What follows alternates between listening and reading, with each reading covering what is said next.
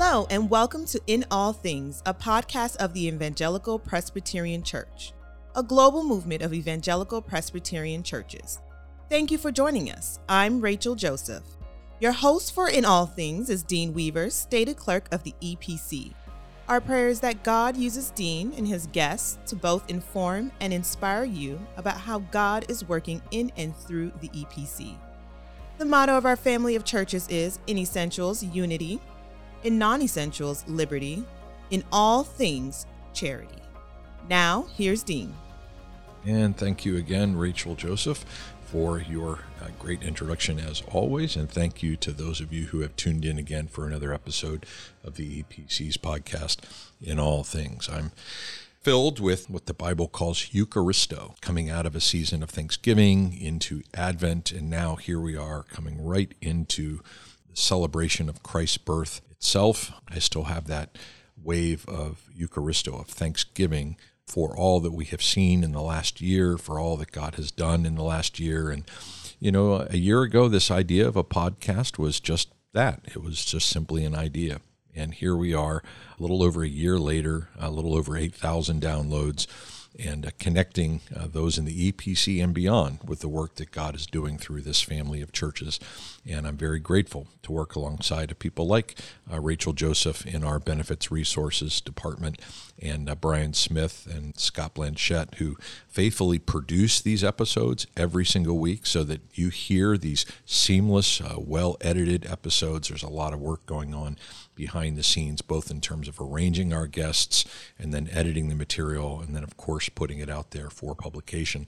So, just a special thanks to all of the people behind the scenes who have helped make this year really special and for you for taking the time to listen in, for sharing this with your friends, your family, your coworkers, your elders, deacons, uh, members of your church family, for getting the word out. And we hope in the coming year that we will continue to bring you content that is worthy of you bringing even greater attention to what God is doing in and through the Evangelical Presbyterian Church.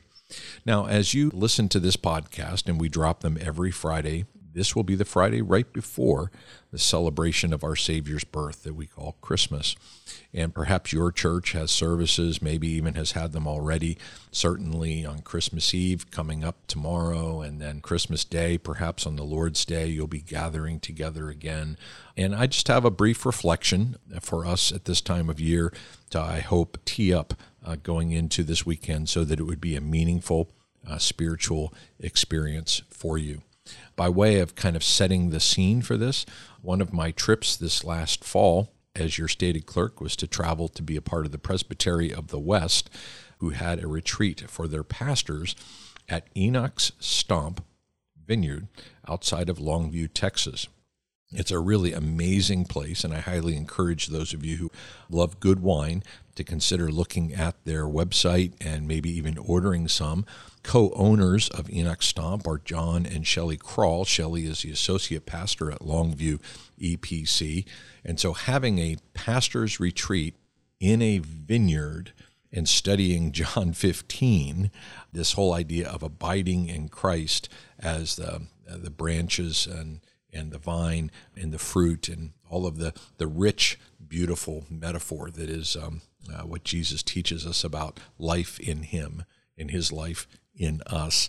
What a great setting that was. So I just want to place that as the backdrop because my thoughts on abiding today have been kind of developing in me over the last several months since my time with the Presbytery of the West and Enoch Stomp Vineyard. But it is uh, two days before Christmas, and I'd like to share with you from God's Word from the passage that begins John's Gospel uh, before I reflect on John 15. Let's look at John chapter 1. In the beginning was the Word, and the Word was with God, and the Word was God. He was in the beginning with God, and all things, that should sound familiar, all things were made through him, and without him was not anything made that has been made. In him was life, and the life was the light of men. And the light shines in the darkness, and the darkness has not overcome it. Now, some translations say the darkness has not comprehended it, or the darkness has not put it out. but there's this sense to which the light is not both understood by the darkness, nor can it be vanquished by the darkness. The light transcends, transforms, and is ultimately the source of all life. Uh, now, skipping down to verse 14. And the Word became flesh and dwelt among us. And that's the word I want to abide in uh, during this brief devotional. The Word became flesh and dwelt among us, for we have seen his glory as the one and only from the Father, full of grace and truth. You see, John bore witness about him and cried out, This was he of whom he said, He who comes after me ranks before me, because he was before me. For from his fullness we have all received grace upon grace. For the law was given through Moses, but grace and truth came through Jesus Christ. No one has ever seen God, the only God, who is at the Father's side. He has made him known. Father in heaven, would you make known the Son to us as we approach the celebration of his birth and all of the anticipation of the Advent season now has built to this moment where we come on bended knee like the wise men. We come to sing our praises like the shepherds. We come in all vulnerability and humility like Mary and Joseph. We come to the birth of our Savior who was in the beginning, through whom all things have been made. It's in the name of Jesus, the Emmanuel God, that we pray. Amen. So, as I mentioned earlier, in my time with the Presbytery of the West's pastor's retreat at Enoch Stomp Vineyard, I had the time to do a deep dive in John chapter 15. And I broke down the chapter this way Abiding in Christ, which is in verses 1 and 6, which has to do with his presence abiding in his word, which is kind of the pivotal point of that particular text in verse 7, which gives us purpose, and then abiding in Christ's love, which is verses 8 through 17, which gives us our power. So there's presence, purpose, and power in this idea of abiding in Christ, abiding in his word, and abiding in his love. This notion of abiding, this notion of dwelling, this notion of um, even inhabiting, if you will, is one that is rich in our faith and one in which here, just uh, two days before we come to the place where God has chosen to dwell among us, abide with us, is worthy of our time and consideration. Augustinian philosopher James K.A. Smith, who's a professor at Calvin University in Grand Rapids, Michigan, has written a book called How to Inhabit Time. I listened to a podcast recently where he was interviewed, and he talked a little bit about this idea of understanding our when, understanding the time that we occupy right now, not, not trying to wish away time, not trying to ignore or somehow surf over time, but rather to really kind of inhabit the time that we've been given. And Smith talks a lot about understanding, looking back to uh, take in our history and all that has led up to this time, but also understanding that this present time positions us for what is in the future. It has a very kind of not just eschatological posture, but it also has a kind of a, a hope filled approach towards the future. You may know Smith from the book he wrote, You Are What You Love. But this new book, How to Inhabit Time, is intriguing. And what intrigues me is the consideration that what if God inhabits us? You see, Jesus is eternity that stepped into time. There's two Greek words for time. One is kairos, one is chronos. Kairos has to do with God's opportunity time. It's it's it's time to act. It's time to be present. It's time to do something. It's time to be still. It's time to. And then chronos is chronological, kind of one o'clock, two o'clock, three o'clock, and so forth. When Jesus steps into chronos, he steps into chronos as kairos. He is God's eternity now stepping into time. So the, the infinite stepping into the finite. The, the whole incarnation, the, the nature of Christ coming to us to dwell among us, as John says, who became flesh and dwells among us, is not so much even that we inhabit time, as is that God in Jesus, eternity, inhabits us. And that changes our entire understanding of that which has preceded us and that which goes forward uh, before us. But it, it gives us this ability to be fully present in the moment where we are. And that's my hope for you. My hope is that over these next few days, with all of the craziness that goes with wrapping up the the Christmas season, maybe that last present that you're going out to get or the last Christmas party or trying to figure out, you know, which of the Christmas Eve services you might be going to or if you're traveling or if you have a, a family member who's not feeling well and trying to figure out how to include them. I mean, there's so many different variables that can make these next couple of days seem like the time just goes so very, very, very quickly and you feel the hecticness of the season rather than the, the peace that comes from the Prince of Peace who was born peace on earth and goodwill toward men. I think perhaps a place to stop just a few days before Christmas is to invite him to inhabit our time, to invite him to dwell among us, full of grace and truth to, to take in that everything that has led up to this moment, all of the Christmases past, both yours individually, but, but the churches collectively over the generations, all of these things present right here, right now, prepare us for what is coming in the next year and the next years and the next seasons and the times that are to come from us. There is a, a timeless quality to a time such as this. In the beginning, the Word was with God. The Word was God. He was in the beginning with God. All things were made through Him.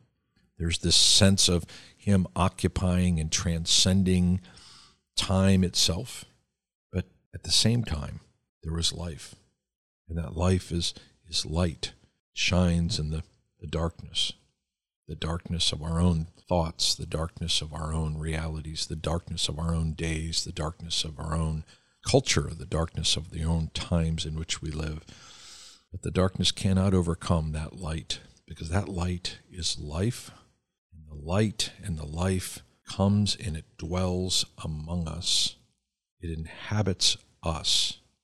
That's the, the nature of the incarnation that God came to dwell among us, full of grace and truth, flesh of flesh and bone of bone. And we too now have that same dwelling by the power of the Holy Spirit living within us. So, the best way, I think, not to steal Smith's thunder here, but the best way for us to inhabit time is to have God's time inhabit us. It gives us an eternal perspective like John chapter 1, verses 1 through 5. But it also gives us a very present dwelling, like we experience in chapter 1, verses 14 through 18. Eugene Peterson, in his paraphrase of John chapter 1, the paraphrase is called The Message. Peterson has an interesting way of describing John chapter 1 in verse 14. In his paraphrase, he says this The Word became flesh and moved into the neighborhood. That's how Peterson says it. That's how he gets at this idea of dwelling among us, that he moved into our neighborhood. That is the places that we inhabit. That was kind of his point. The Greek word for uh, dwelt there in verse 14 is actually reminiscent of an old word that describes the, the tent of tabernacle in the Old Testament, where God is present not only with his people, but in the midst of his people. And they, they did not move anywhere in the wilderness in their wanderings, except for the fact that God was in their very midst. And so Jesus came to be in our very midst, the places that we dwell, to inhabit not only our lives, but to inhabit our very being, to inhabit our thoughts, to inhabit our hearts, to inhabit our habits, to inhabit our families, our work, our play, to inhabit all things, because all things were made through him, and there was nothing that was made that was made apart from him. I hope and pray over these next couple of days that you'll find some stillness and some time to look back, to look forward, but hopefully, most of all, to be fully present. Invite Him to come and dwell in you, that in that time, that eternity would step into time and inhabit your heart and your mind, so that during this Christmas season, you might be able to worship the one who is the timeless, who is the eternal, who is the incarnate, our Savior Jesus. For unto us a child is born, and for unto us a son has been given, and the government shall be upon his shoulders, and it will never end, and it will bring peace, never ending peace. And so, my friends, as we conclude this time together, please remember that good word from God's word that always draws us to a close and reminds us and points us toward the God who is over all things. You see, the Son is the image of the invisible God. At Christmas, we remember He is the firstborn over all creation. For in Him all things were created, things in heaven and on earth, visible and invisible, whether thrones and powers or rulers or authorities, all things have been created through Him and for Him. He is before all things, my friends, and in Him, as you sit still and meditate on His inhabiting, dwelling among you, remember in Him all things of your life hold together, for he is the head of the body, which is the church. Until the next time we gather, my friends, grace and peace to you, and a Merry Christmas. Thank you again for joining us. On behalf of Dean and the entire team, we hope you will join us for our next episode of In All Things. For more information about the Evangelical Presbyterian Church, including a directory of local churches online resources, and much more. Visit our website at www.epc.org. I'm Rachel Joseph. I pray you have an overwhelming sense of God's presence in all things today.